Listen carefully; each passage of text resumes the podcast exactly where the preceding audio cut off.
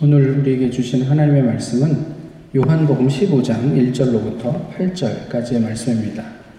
신약 성경 요한복음 15장 1절로부터 8절까지의 말씀입니다.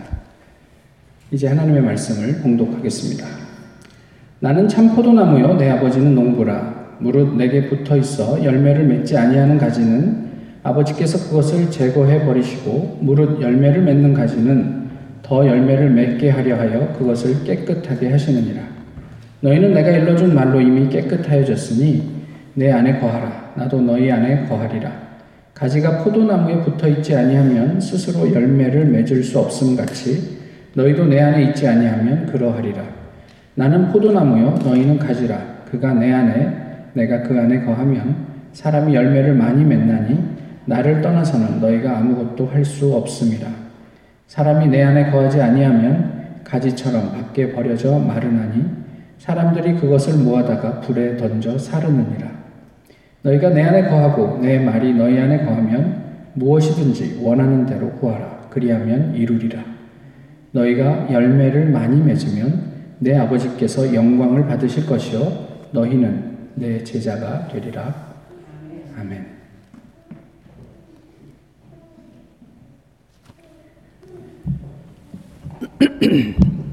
행복해지는 선택을 하면서 사, 사십니까? 뭐 당연한 이야기죠. 뭐 행복해지는 선택을 하려고 애를 쓰죠. 그런데 저기 시카고 대학의 경영대학원 크리스토퍼 씨 교수의 에, 연구가 있어요. 초콜릿 연구라고요. 근데 음, 두 가지 초콜릿을 준비합니다. 14g짜리 그 조그마한 하트 모양의 초콜릿, 초콜릿을 한쪽에 쌓아놓고요. 다른 한쪽엔 어, 한 4배 이상 큰 그러나 바퀴, 바퀴벌레 모양의 초콜릿을 커다란 초콜릿을 쌓아 놓습니다. 그리고 이제 사람들 모여 있는 사람들에게 질문합니다. 어떤 것을 먹을 때 더 좋다는 느낌이 드느냐, 행복하냐? 아, 대다수가 하트 모양의 초콜릿을 선택을 하지요. 그리고 나서 다시 한번 질문을 합니다.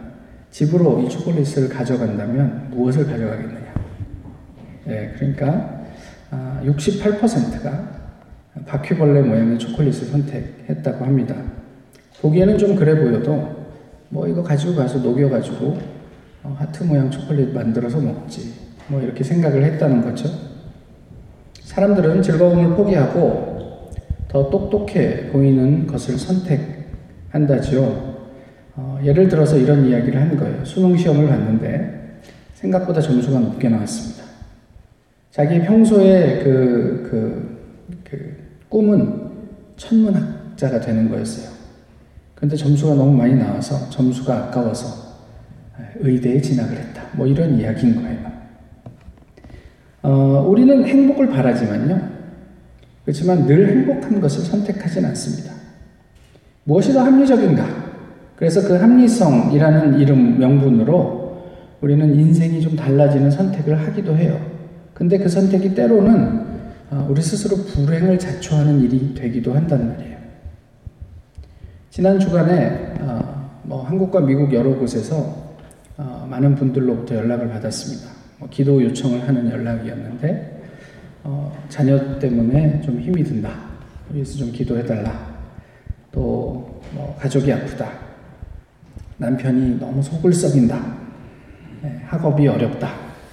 또 진로 때문에 이러저러한 고민이 있다. 뭐 참 다양한, 뭐 평소에는 그런 연락이 거의 오지 않는데, 이렇게 요즘 한두 주 사이에 이런 연락들을 많이 받게 됩니다. 어, 행복을 기대하면서 저희가 결혼도 하고 아이도 낳습니다. 또 학위 과정도 거치고 또 직장을 찾곤 합니다. 그렇지만 우리가 어, 행복해질 것이라고 생각해서 어, 선택한 삶의 모습들, 그것은 우리, 그러, 그러면서 마주하는 현실은 우리가 기대하고 소망하는 것을 늘 반영하는 것은 아닌 것 같아요. 결혼하면 행복해질 줄 알았는데 꼭 그런 것만도 아닌 부분들이 있고, 어, 뭐, 박사만 받으면 행복할 줄 알았는데 받아보니까 산 넘어 산이라고 뭐 첩첩산중이에요. 뭐 갈 길이 아직도 먼 거죠. 아, 그러니까 우리가 행복을 선택하는 경우에도 그 결과가 언제나 행복하지 않다라는 그런 어떤 딜레마가 우리에게 있는 거죠.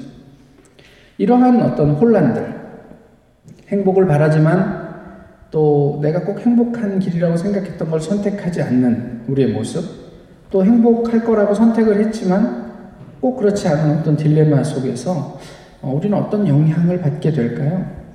혹시 그것 때문에, 그 불안함 때문에 우리는 많은 것, 특별히 안정을 담보할 수 있다고 생각하는 것에 더욱 집착하게 되는 것은 아닌가라는 생각을 좀 해보게 돼요. 오늘 본문은 따로 설명이 필요 없는 본문입니다. 뭐 너무나 명확하고요. 이해하는데 크게 어렵지 않은 말씀이죠. 그런데 본문을 가만히 놓고 보면 좀 재미있는 표현이 있어요. 1절의 말씀인데 무엇이냐면 어, 참 포도나무라는 표현이에요. 예수님은 참 포도나무다. 뭐 그거 뭐 알겠는데 아, 이런 거예요. 예수님은 포도나무다 하지 않고 왜 그 앞에 참이라는 수식어를 붙였을까 싶은 거죠. 포도나무는 포도나무지. 뭐 참 포도나무고 안 포도나무일 게 뭐가 있어요. 뭐 그런데 어쨌든 왜 이 수식어를 붙였을까 싶은 것을 좀 이렇게 생각을 해보면 역으로 거짓 포도나무도 있단 말이야? 뭐 이런 생각을 해보게 되는 거죠. 오늘 본문의 내용을 놓고 굳이 비교를 해본다면 참 포도나무에는 어떤 열매가 맺힙니까? 포도나무 포도 열매가 맺히겠죠. 근데 거짓 포도나무에서는 포도 열매가 없거나 또는 사과나 배가 열리겠죠. 뭐 이런 것들을 상정하고 항상 하는 부분들 하는 제가 조금 웃기긴 하지만 어쨌든 이제 그런 어떤 생각들을 해보게 돼요. 저희가 신앙을 생각하면서 누구나 좋은 신앙을 소망하죠. 아, 나는 신앙생활 하지만 그냥 하나님으로부터 단물만 빼놓고 내가 원하는 것만 얻고 그냥 그렇게 살 거야. 이렇게 생각하시는 분이 누가 있겠어요? 물론 있을 수도 있겠지만 그래도 하나님 나라의 의가 무엇인지 가치가 무엇인지 이런 것들도 고민하고 나누고 하지 않습니까? 그런데 때로는 저희가 시작은 순수했는데 이렇게 시간이 지나면서 그 소망이 왜곡되는 것을 보기도 한단 말이에요. 예수 그리스도에 잘 붙어서 많은 열매를 맺는 것. 얼마나 아름다운 이야기예요. 우리도 그래도 좀 신앙생활 한다고 하면 뭐 그런 것들을 상상하면서 내가 어, 내가 이렇게 좀 그 결실하는 그 열매들이 풍성하고 사람들에게 도움이 되고 기쁨이 되었으면 좋겠다 이런 생각들 그런 소망들을 가지고 있죠. 그런데 사람의 욕망은 그 열매를 인위적으로 장식하기도 한단 말이에요. 그러니까 열매 자체에 그, 그, 그 집중을 하게 되면 우리는 그 열매를 거짓으로 꾸며낼 수도 있다라는 이야기이기도 한 거죠. 그런 맥락에서 의미에서 거짓 포도나무는 또 다른 면에서 사이비 포도나무라고 얘기를 해도 될지 모르겠습니다. 그러면 어떻게 우리의 그런 어떤 순수한 소망이 욕망으로 변해 갈까? 이런 것들을 생각하면 누가복음 17장에 보시면 예수님께서 이제 마지막 십자가의 길을 앞두고 제자들에게 목회와 관련된 유언 같은 말씀을 남기세요. 무엇이냐면 실족하게 하는 일이 너희에게 없을 수는 없으나 실족하게 하는 그 사람에게는 화가 있도다. 뭐 이런 얘기를 하세요. 아니 실족하게 하는 일이 없을 수는 없는데 실족하게 하는 자에게 화라고 거의 저주 같은 이야기잖아요. 그리고 너희에게 하루에 일곱 번씩 죄를 짓고 돌아와서 회개하노라 그러면 용서해라. 뭐 다른 어떤 복음서에서는 뭐 일흔 번씩 아홉 일곱 번씩 일흔 번이라도 용서해라. 뭐 이게 무슨 의미예요? 그냥 누구든지 너희한테 그냥 미안하다, 회개한다 그러면 그냥 묻지도 따지지도 말고 그냥 무조건 용서해라. 그냥 호구가 되어서 살아라 이런 이야기거든요. 근데 이런 얘기를 듣고 누가 마뜩하게 생각할 수 있겠어요? 그런데 이건 대단히 부담스러운 이야기예요. 하루에 범죄를 나한테 일곱 번 할 수 있는 사람이 세상에 몇 명이나 되겠습니까? 그러면서 제자들이 여기 부담을 느껴서 주님 우리에게 믿음을 더해 주십시오. 우리는 우리가 가진 믿음으로는 좀 어려울 것 같습니다. 뭐 이런 이야기를 했단 말이죠. 그때 예수님께서 하신 말씀이 뭐냐면 너희에게 겨자씨 하나일 만한 믿음이 있으면 그것을 충분히 너희가 감당해낼 수 있다. 뭐 이런 격려의 말씀을 해주시는데 그 다음에 예수님이 한마디를 덧붙이세요. 무슨 이야기를 하냐면 종에 대한 이야기를 하는데 하루 종일 일하고 왔는데 주인이 식사하고 있으면 그 종 보고 너 애썼으니까 나랑 같이 겸상하자. 주인이 그러겠느냐? 물론 자기가 힘들지만 주인이 식사를 하고 있으면 와서 주인의 식사 시중을 들고 어, 그, 그 다음에 식사를 할 수 있게 되지 않겠느냐. 그리고 나서 마지막 아, 누가복음 17장 10절에 뭐라고 말씀하시냐면 시키는 일을 다 하고 나서 그 종의 고백은 이러해야 한다는 거죠. 우리는 무익한 종이라. 우리가 해야 할 일을 한 것뿐이라. 이런 이야기를 예수님께서 마지막에 달아놓으셨어요.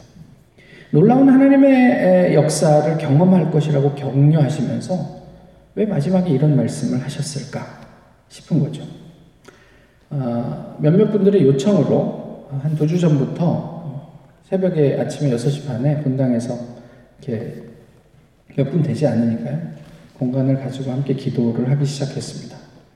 어, 매일 말씀 한 절을 읽고 그 한 절을 가지고 이제 기도를 하고요. 예, 기도 마무리하면서는 어, 자신과 이웃을 위해서 중보하고 그리고 주기도문으로 마무리를 하는데요. 이번 주 중에 시편 2편 2절의 말씀을 읽었어요. 거기 무슨 내용이냐면 세상의 군왕들과 관원들이 여호와를 대적한다. 이런 이런 말씀이에요. 이 말씀 가운데 제가 이제 기도를 하고 있는데 그냥 어, 이런 생각이 들었어요. 세상 사람들이 하나님과 대척점에 서 있는구나라는 어떤 생각이 들면서 문득 혹시 내가 그 하나님의 대척점에 서 있는 군왕이 되려고 하는 것은 아닐까라는 생각을 하게 된 거죠. 기도 중에 하는 생각들이에요. 표면적으로는 어, 좋은 목사가 되고 싶고 뭐 그렇다. 뭐, 그리고 내가 뭔가 유력한 어떤 힘을 갖게 된다면 주변의 사람들을 더 살피고 섬겼으면 좋겠다 라는 이야기들을 하지만 내면 깊숙한 곳에서는 어, 군왕의 자리에서 누릴 수 있는 그래서 많은 사람들에게 뭔가 호령하고 사람들의 집중을 받고 싶은 뭐 그런 어떤 그 마음이 있는 것을 부인할 수가 없더라고요. 그런데 그 다음 다음 날 2편 4절의 말씀을 읽는데 어, 뭐 무슨 말씀이 있냐면 하나님께서 웃으신다. 웃으시리로다. 여호와께서 비웃으시리로다. 뭐 이런 말씀이 있어요. 그러니까 이제 이 2절의 말씀하고 연결이 되면서 그런 내 헛된 어떤 욕망에 대한 하나님의 웃음 이런 것들을 좀 어, 생각해 보게 되었어요. 아, 하나님께서 나의 이런 헛된 욕망들을 이렇게 한편으로는 비웃으시고 한편으로는 측은하게 이렇게 미소 지으면서 바라보고 계시나 보다. 뭐 이런 생각들을 하게 되거든요. 오늘 본문이 기록된 어떤 시점은요. 조금 전에 말씀드린 누가복음의 시점과 비슷합니다. 예수님께서 고별 설교를 하시고 제자들의 발을 씻겨 주신 다음에 오늘 본문이 위치해요. 그리고 오늘 본문 이후에는 겟세만의 동산에서 예수님이 기도하는 장면이 나오죠. 그러니까 본문은 임박한 십자가 처형의 즈음에서 예수님께서 제자들에게 유언과도 같이 마지막으로 정말 중요한 어떤 것들을 남기고 싶으면 남기고 싶은 마음을 오늘 본문에서 표현하고 있는 거죠. 아까도 말씀드렸지만 열매 자체가 목적이 아니에요. 예수님께서 오늘 본문을 통해서 우리에게 말씀하신 것은 우리의 존재를 이야기하고 있는 거예요. 그런데 때때로 존재의 결과인 열매에 아, 그, 그 집중을 하면서 그 열매가 우리로 하여금 하나님을 상실하게 만들기도 한다라는 점을 이야기하고 있는 것 같아요. 무슨 이야기냐면 저희가 하나님 앞에서 좋은 열매를 맺는 것은 어떤 우리의 노력으로 되는 일들이 아니잖아요. 예수님께서 하신 말씀은 그냥 잘 붙어 있기만 해라. 그러면 너희가 풍성한 열매를 맺게 될 것이다. 라는 거예요. 그런데 그 열매를 보니까 좋거든요. 우리가 몇 주 전에도 나누었지만 아나니아와 삽비라가 바나바의 어떤 그런 어떤 모습들을 보면서 부러웠어요. 그게 좋았어요. 그래서 그런 것들을 흉내내다가 결국은 어, 부부가 둘 다 죽게 되는 어떤 초대교회의 모습들을 보게 되지 않습니까? 이런 부분들인 거예요. 그냥 열매는 우리가 예수 그리스도에게 잘 붙어 있으면 저절로 맺어지는 건데 어떤 사람들에게는 어떤 욕망의 대상이 돼서 그것을 인위적으로 조작하려고 한다. 이런 얘기는 한 거죠. 그래서 예수님께서 종의 마음을 강조하고 계신 게 아닌가 싶어요. 우리는 무익한 종입니다. 내게 있는 이 열매는 그냥 우리가 마땅히 해야 할 일을 하는 과정에서 그냥 이렇게 드러난 것 뿐이지, 나 때문에 비롯된 것이 아닙니다. 라는 이야기들을 하고 있는 거예요. 이것이 첫 번째로 참 포도나무인 예수님에게 가진 우리가 잘 붙어 있게 되는 이유가 되는 거죠. 그러니까 나는 그냥 무익한 종입니다. 주님의 길을 따라갈 뿐입니다. 그 과정 중에 열매가 맺히든 아니면 내가 기대하는 열매가 맺히지 않던 저는 그저 내게 내가 해야 할 일들을 마땅히 할 뿐입니다라는 그런 마음이 예수님에게 제대로 붙어 있는 자들의 모습이 아닌가. 그게 첫 번째 모습이 아닌가 싶어요. 또 하나 예수님께서 본문에서 그런 어떤 그, 그 튼실한 가지에 대한 조언을 하시는데 그게 뭐냐면 7절에 나와 있는 얘기인데 어, 너희가 내 안에 거하고 내 말이 너희 안에 거하면 이런 이야기를 하고 계세요. 여기서 내 말이 너희 안에 거하면 할 때 이 말이 헬라어로 뭘까요? 예수님의 말씀 헬라어 아시는 거 있잖아요. 뭐죠? 예, 로고스가 아니더라고요. 레마더라고요. 그러니까 그, 그 예수님께서 내가 너희가 내 안에 거하고 내 레마가 어, 너희 안에 거하면 이렇게 말씀하시는 거예요. 예수님 안에 거하는 것은 그러니까 우리가 그냥 성경을 가슴에 품고 있는다. 이런 의미가 아니고 그 말씀이 나에게 이렇게 소화되었다. 그 말씀이 나를 채우고 있다. 이런 의미가 되는 거죠. 베드로 전서 1장 25절에 이런 말씀이 있는데 주의 말씀은 세세토록 있도다. 너희에게 전한 복음의 말씀이 이 말씀이다. 이렇게 얘기를 하는데요. 여기에서도 말씀이 레마예요. 그런데 세세토록 있다 할 때 있다가 거하다라는 오늘 본문의 말, 그 단어랑 동일한 단어거든요. 그러니까 주님의 레마가 영원하다 이런 의미가 되는 거예요. 그래서 레마는 영원히 있다. 어, 그러니까 레마는 영원히 살아있다. 레마는 죽지 않고 우리와 함께 거한다라는 의미가 되는 거예요. 로고스를 레마로 우리 내면을 채우고 그 말씀이 우리의 삶에 드러나는 그것이 곧 좋은 가지의 모습이에요. 예수님께서는 그렇게 얘기를 하시는 거예요. 뭐 대단한 요구를 하신 게 아니라 가지에 잘 붙어 있는 것이라는 것은 말씀이 끊임없이 우리 안에서 작동을 해가지고 그것이 잘 소화돼서 우리 내면에 차곡차곡 쌓이는 것을 의미한다. 이렇게 말씀한 거죠. 그러면서 7절이 무슨 이야기를 계속해요? 그것이 풍성한 열매와 기도 응답의 중요한 전제다. 이렇게 얘기를 해요. 우리 기도 열심히 하면 응답됩니까? 오늘 본문은 그렇게 얘기하지 않고요. 예수님에게 잘 붙어 있으면 우리가 좋은 가지가 되면 우리의 삶을 통해서 기도가 응답이 된다. 이런 이야기이기도 해요. 자, 보세요. 우리가 기도를 했을 때 기적적인 일이 발생을 해갖고 어떤 기도 응답처럼 모일 때도 있어요. 문제는 뭐냐면 그 사람이 또 조금 있다 죽어요. 나사로를 예수님이 살려냈는데 언제 죽었는지 성경은 기록하지 않지만 죽었어요. 살아서 승천했던 말이 없잖아요. 이게 딜레마예요. 이게 그러면 하나님의 기적입니까? 아닙니까? 하나님이 기왕 살리실 거면 영원히 살리셔야죠. 이런 부분인 거예요. 그런데 또 이렇게 생각을 해보시죠. 우리가 기도합니다. 누군가 지금 어렵습니다. 예, 뭐, 가난한 목회자의 자녀인데 학비가 없습니다. 그러면 하나님, 어, 저렇게 공부하고 싶은 저 친구에게 학비를 허락해 주세요. 이렇게 기도하죠. 기도 응답은 어떻게 옵니까? 누군가 독지가 가 내 너의 평생의 학비를 책임지겠다. 이게 기도 응답입니까? 저희가 그렇게 기, 도 응답되면 기분은 좋겠죠. 그러나 하나님은 뭐라고 얘기하시냐면 네가 해라. 어, 전 돈이 없는데요. 할 수 있는 만큼 해라. 그러면 나머지는요? 내가 알아서 찾을게. 이게 응답 아니에요? 나는 그냥 한 푼도 내지 않고, 뭐 일부러 그랬다는 것은 아닙니다만은, 한 푼도 내지 않고, 하나님, 저 친구가 공부할 수 있도록, 어, 재정적인 후원자를 허락해 주십시오. 그것도 귀한 일이지만, 너는 뭐 할래? 이것이 내 레마가 우리 안에서 작동할 때 우리가 할 수 있는 그런 일들이란 말이에요. 제가 늘 말씀드리지만 우리가 대접할 수 있는 냉수 한 그릇은 무엇인가? 라는 질문들이 우리 안에 있다면 그 친구에게 조금씩이라도 우리가 좀 서브할 수 있겠죠. 그게 한 명, 두 명, 열 명이 모이면 그 사람 한 사람 정도는 감당해낼 수 있는 능력이 되는 거죠. 그런데 모양이 빠져서 우리는 그게 기도 응답이라고 잘 생각 안 하는 것 같아요. 와, 기도했는데 뭐 10만 불이 왔어. 그러면 우와 그러지만 내가 기도하고 하나님을 믿는 마음으로 그 친구를 위해서 어, 매월 뭐 10불씩 앞으로 10년 동안 돕기로 작정했어. 기특하네. 이 정도로 끝나는 거예요. 하나님의 기도의 응답이라고, 레마의 작용이라고 우리가 생각하지 않는 거죠. 소망은 욕망과 다릅니다. 우리가 기도 응답을 얘기하면서도 욕망에 빠질 수가 있어요. 목돈이 역사되기를. 이게 욕망이에요. 그러나 레마는 우리 안에서 우리가 그 기도의 응답으로 살아가라고 늘 얘기를 하는 거죠. 예수님만 소망하십시오. 그러면 풍성한 열매를 보게 될 것입니다. 이게 오늘 본문의 얘기예요.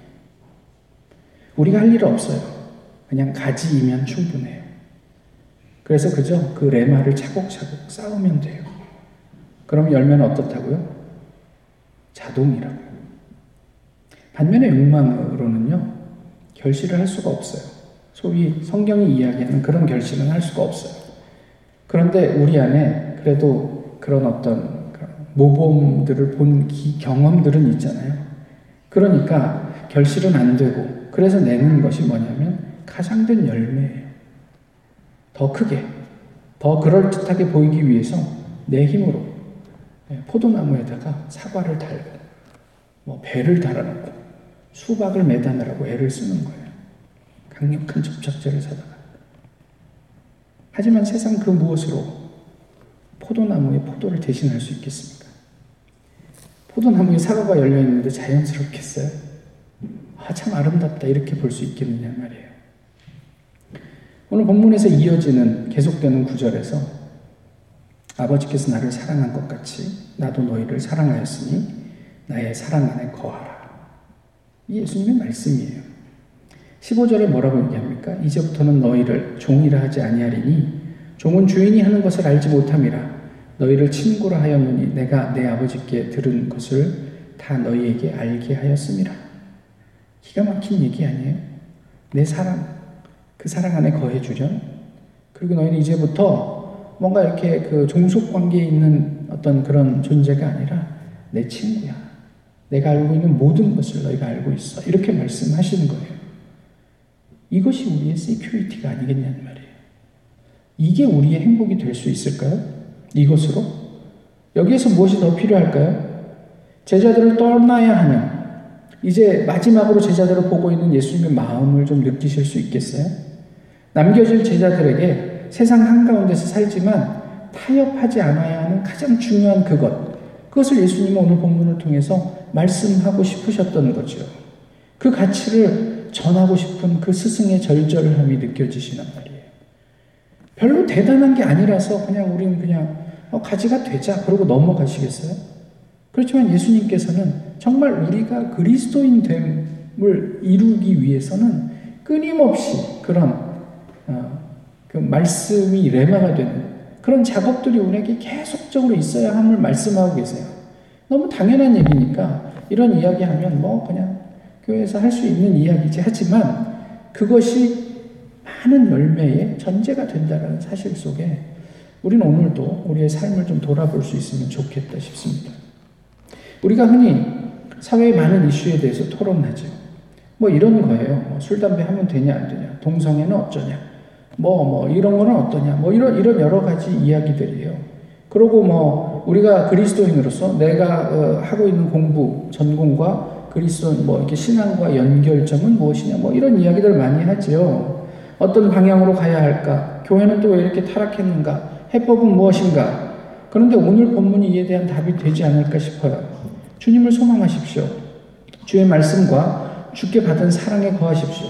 그리고 주님과 친구가 되어 보시란 말이에요. 그러면 답을 살게 될 거예요.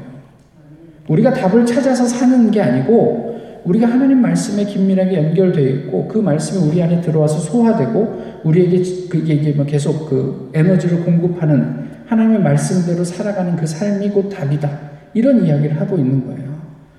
내가 무슨 어떤 그, 그 뭐 공부하고 있는 내용과 신앙을 잘 이렇게 기가 막히게 철학적으로 연결을 해갖고 나의, 나의 공부는 이런 신앙적인 의미가 있다. 이렇게 이야기를 해서 의미가 생기는 게 아니라 그냥 한 사람의 진실한 그리스 크리스천으로 하는 공부가 예, 크리스천 학문이에요. 진실한 크리스천으로 하는 세상에서 일이 크리스천의 일이 되는 거예요. 진실한 크리스천이 공부를 통해서 뭐 다른 사람 등쳐먹겠습니까? 진실한 크리스천이 일을 하면서 뭐 다른 사람들 사기치고 내 이익을 더 이렇게 막 취하겠습니까? 그냥 진실하게 살아가는 그 모습이 그 세상 속에서 무엇을 하든 그것이 하나님의 나라요 하나님의 일이 되도록 하라. 이것이 오늘 본문의 이야기란 말이에요. 한 가지 꼭 더 기억하실 게 있어요. 1절. 하나님은 농부라. 근데 오늘 본문은 하나님의 역할을 뭐라고 묘사합니까? 열매 없는 가지는 어떻게 한다고요? 전지한다고. 그럼 땅에 떨어져 얘는 어떻게 된다고요? 네, 불쏘시개가 된다. 뭐 이런 얘기잖아요. 그런데 그 이전에 하나님의 네, 어떤 그 행위들을 좀 상상을 하시면 좋을 것 같아요. 좋은 열매를 맺게 하기 위해 농부는 무엇을 합니까? 걸음을 주고 해충을 쫓고 물을 주면서 세심하게 포도나무를 살피죠. 그 하나님의 손길을 잊지 마시란 말이에요. 가지를 치기 위해서 농부가 존재하지 않아요. 농부는 열매를 얻기 위해서 존재해요. 근데 죽자고 가지가 열매를 안 맺으면 뭐 할 수 없는 거죠. 그 가지를 쳐줘야 다른 가지에 열매가 맺기 때문에 그런 거예요. 우리의 삶을 위해서 예수 그리스도라는 포도나무를 심으시고 우리가 그 가지인 우리가 그 포도나무에 연결돼서 풍성한 열매를 맺을 수 있도록 날마다 이른 아침부터 저녁까지 물을 주고 걸음을 주고 나무를 돌보는 그 하나님의 손길을 잊지 마시란 말이에요. 어, 어떤 목사님이 글을 하나 잠깐 읽어드리겠습니다. 집이 교회에서 멀리 떨어져 있어 교회에 오기 위해서는 올림픽 대로를 지나야만 하는 성도님이 있습니다. 정체가 없을 때는 오래 걸리지 않지만 길이 막힐 때는 1시간 30분이 소요되기도 합니다. 그처럼 교통 체증이 심할 때 짜증스럽지 않은 사람이 어디 있겠습니까? 그분도 마찬가지였습니다. 그러나 어느 날 그분은 귀중한 깨달음을 얻었습니다. 길이 막혔기 때문에 자동차가 멈춰 섰기 때문에 비로소 아름다운 한강과 그 위에 부서지는 눈부신 햇살 그리고 파란 하늘의 아름다움을 느낄 수 있었습니다. 그처럼 인생이 멈췄을 때야말로 자신과 함께 하시는 하나님을 비로소 온몸으로 확인할 수 있는 은총의 기회라는 깨달음이 있었습니다. 잘 나가던 인생이 지금 정체되어 있습니까? 예기치 않은 장애물로 인해 멈추어 섰습니까? 그렇다면 지금 눈을 들어보십시오. 지금이야말로 내 인생의 농부 되신 하나님을 만날 때요. 내가 서 있는 삶의 현장, 그 상황이 하나님께서 나를 위해 개간하신 하나님의 포도원임을 확인할 때요. 하나님께서 당신의 능력으로 나를 도우시며 보호하고 계심을 깨달을 때입니다. 우리의 상황이 좋든 또는 곤고하든 중요한 것은 우리를 위해 하나님께서 심으신 예수 그리스도의 가지로 그 진액, 로고스를 레마로 소화해내는 것입니다. 그러면 그 말씀이 영원히 우리 안에 거하며 우리의 삶을 책임지고 풍성한 하늘의 열매를 맺게 하실 거란 말이에요. 오늘은 어린이 주일이죠. 기도할 때도 그런 말씀 나누었는데, 어, 자녀들에게 부모가 가진 어떤 불안이나 욕망을 투사하지 마십시오. 예. 자녀들에게 그러지 마세요. 내가 예전에 뭐 피아노를 잘 못 배웠으니 너는 피아노를 잘 쳐라. 하면서 막 억지로 시키지 마시는 말이 예. 그러는 대신 어, 그냥 우리 자녀들이 예수님을 소망하는 사람이 될 수 있도록 도와주시라는 말이에요. 이것은 욕망이 없는 사람을 만들어라 이런 말이 아니고요. 세상에 욕망이 없는 사람은 없죠. 욕망이 없어지려면 죽음밖에는 길이 없습니다. 대신 아, 그 욕망이 말씀 안에서 질서를 찾게 하시란 말이에요. 그러면 예수님께서 자녀들과 또 우리 모두 친구가 되어서 하나님 나라 복음에 합당한 삶을 살게 하실 것입니다. 세상에서 우리가 그토록 갈구하고 찾던 평안을 주님께서 누리게 하실 거란 말이에요. 오늘 본문을 기억하시면서 이 부분을 꼭 잊지 않으셨으면 좋겠어요. 너희가 내 안에 있고 내 말이 너희 안에 거하면 너희는 열매를 많이 맺게 될 것이다. 이것이 하나님의 영, 하나님에게 영광이 된다. 라고 본문 마지막에서 말씀하고 있죠. 이것이 우리의 행복이 될 수 있을까요? 열매를 욕망하지 않고 그리스도만 소망할 수 있기를 빕니다. 기도하겠습니다. 귀하신 주님, 오늘도 저희 주님 앞에 예배하게 하심을 감사합니다. 주님 말씀하신 대로 저희가 무언가를 애쓰고 노력해서 얻어내려는 열매가 아니라 하나님 말씀 안에 거하며 그 말씀 안에서 자유롭게 하나님과 소통할 때 주님께서 허락해 주신 우리의 삶의 열매를 보고 놀라며 감사하며 기뻐하는 저희 모두가 되게 하옵소서. 주님과 더불어 함께 동역함에 예, 부족함이 없는 어, 저희 교회 또 저희 한 사람 한 사람이 되도록 지키시고 또 저희 각자의 필요 가운데 주님께서 놀라운 은혜로 함께 해 주시사 저희가 늘 평안함을 누릴 수 있도록 인도해 주옵소서. 예수 그리스도의 이름으로 기도하옵나이다. 아멘. 찬송가 92장입니다.